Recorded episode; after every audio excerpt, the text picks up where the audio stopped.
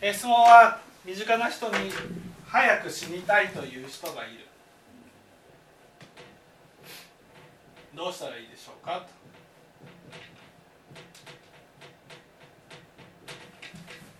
ですね、えー、なんで早く死にたいんでしょ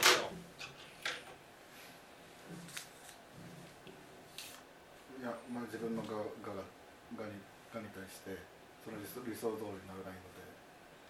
あのそれを否定することで一時的になんか上に上その時の自分にも前の自分に戻れるような気がするようなことで言ってるのかなと僕は思ってるんですけど。なんで死にたい。早く死にたい。早く死にたい。早く死に今の自分を否定して一時的に上に死にたい。昔の価値に戻ろうとするうん早く死にたい。早く死にたい。なんで早く死にたいんでしょう早く死に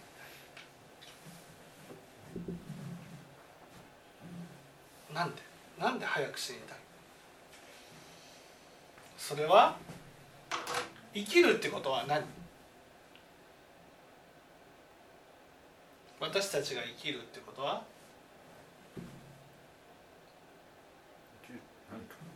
そう生きるってことは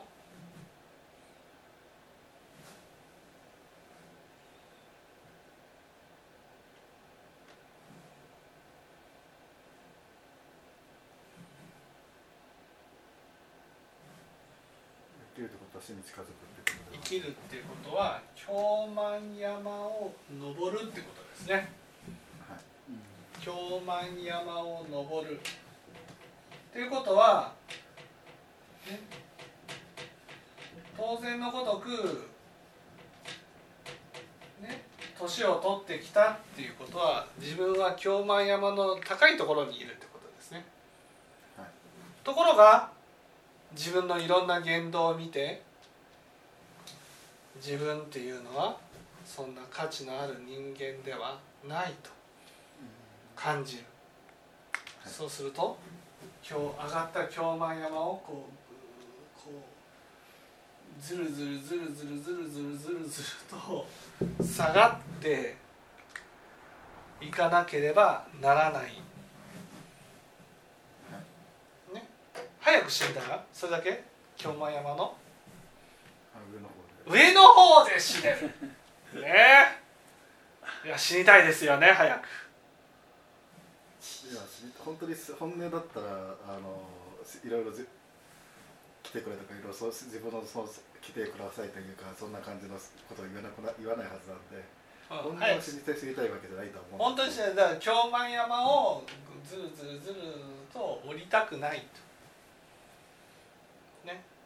つまり価値のある人間だった私が価値のない惨めな状態に落ちたくはないと。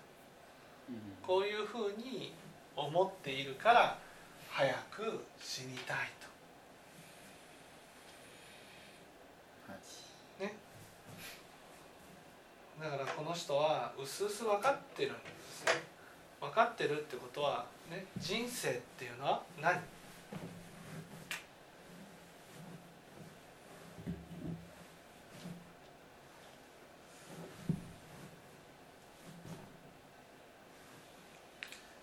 すうす分かってる人生と何か人生とはこう何こういうものだと分かってるってことですそう人生っていうのは。京満山を登って京満山を降りていくだけだったら人生は、苦しみ？うん人生は無意味ね、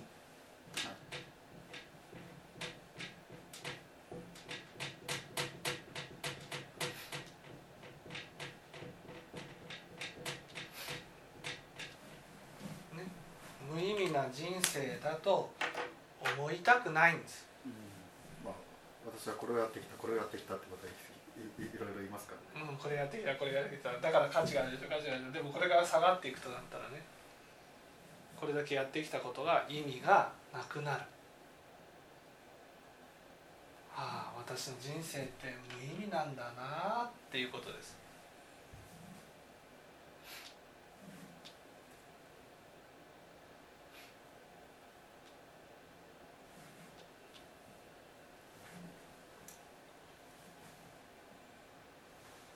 でもそれを教えてあげなければな早く死にたい。早く死にたい。早く死にたい。ね。いうのは自分の人生無意味だと分かりたくない。無意味じゃないんだ。無意味じゃないんだ。無意味だと分かる前に死にたい。でも本当に死んだらねそれは無意味だっていうことがね分かっちゃう時だから。やっぱり本当に死にたいわけじゃない。じゃあどうしたらいいどうしたらいいんでしょう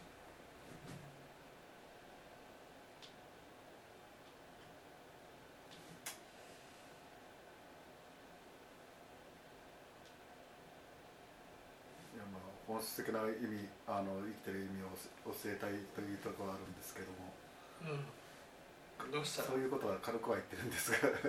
どうしたらいい？どうしたらいい？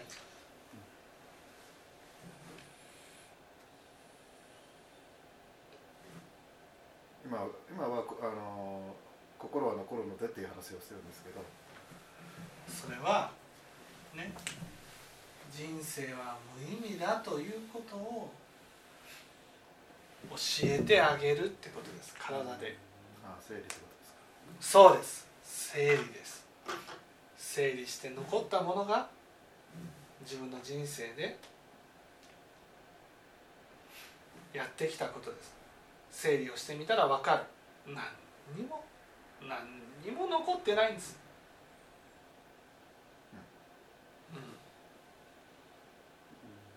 無意味だと教えてます。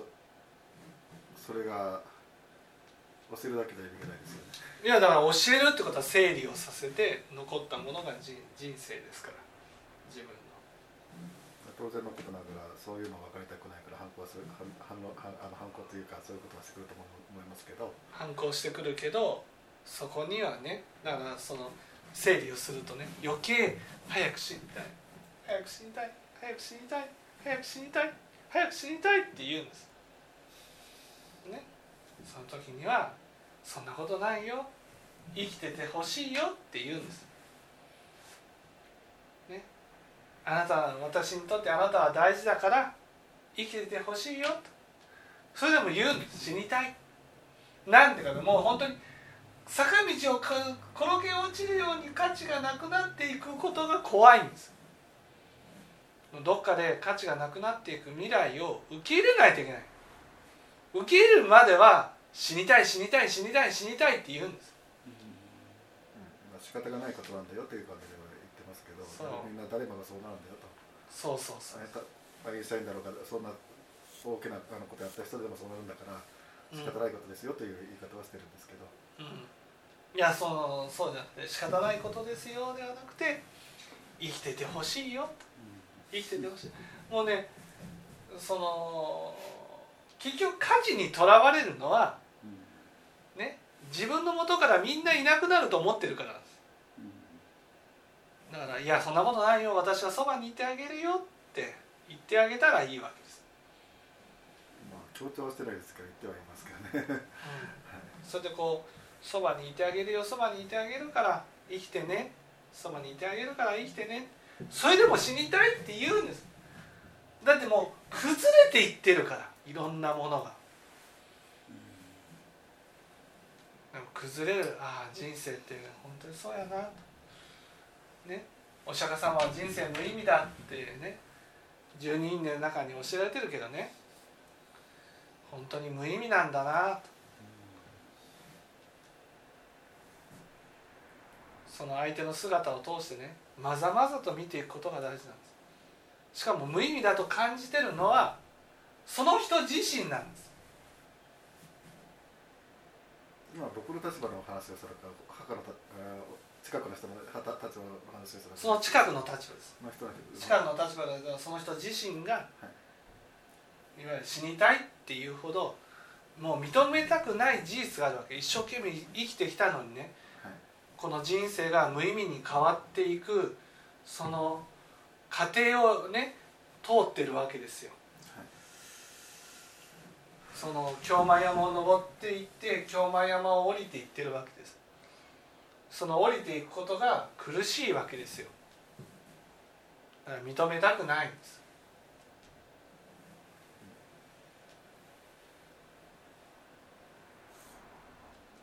まあそれをなんていうかあの自分そういう自分を許してあげてねっていう言い方よりもあなたはあなたが私にとって必要ですよっていうそうそうそうあなたが私にとって必要ですよ、私がそばにいるからだからねだから生きててほしいって言うしかないんです。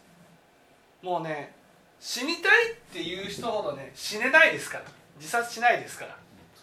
自殺しない。死にたい死にたい死にたい死にたい死にたい死にたいっていうのはねあのジェットコースターでこうねカタカタカタカタカタカタカタって上がっていっていよいよ降りていく時に「うわー!」って言ってるのと一緒ですから「うわーあー落ちる落ちる落ちる落ちる落ちる」っていうのが「死にたい死にたい死にたい死にたい死にたい」って言ってるのと一緒ですから。ちょっとその答えだと僕はやっぱりってこうジェットコースターでこう降りていって「わー落ちる落ちる落ちる落ちる落ちる落ちる」とかって言う。じゃん楽し楽しい見見え方なんですけど。いやいやいやそれで落ちていくことが本当認めたくないんです。それを認めたくないっていうのはプンプン感じるんですけど。でもそれを認めさせてあげなまあ人生無意味だっていうことを認めさせてあげなくちゃいけない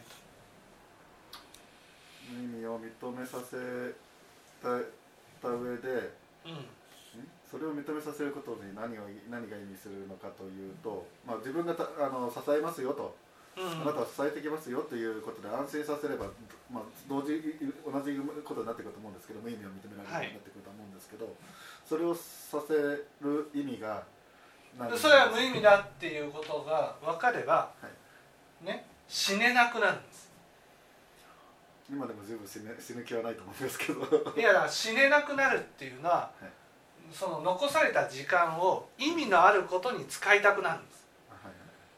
初めてね無意味だって分かったら仏法を聞きたくなるんです。じゃあ意味のあることってあるのってなるわけですよ、ね、だからこうさっぱり無意味なんだってなったらね無意味なまま終わりたいとは思わないからね。だからどっかで無意味だっていうことを受け入れて降りていくことを受け入れられるようになったらねねその人に対して「いや意味のあることがあるんだよ」と。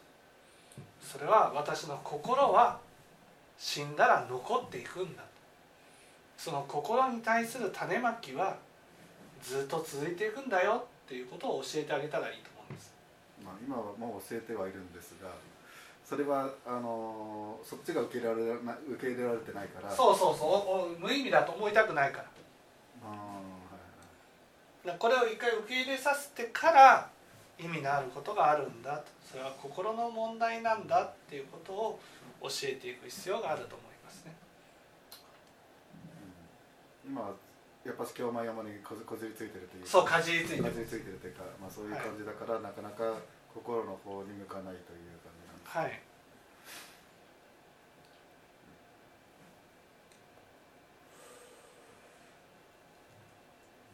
まあ、自分がとりあえずあのさあなたが大事な存在で支えますということを強調していくと。で、はい。受け入れさせていくということですね。はい。分かっていただけたでしょうか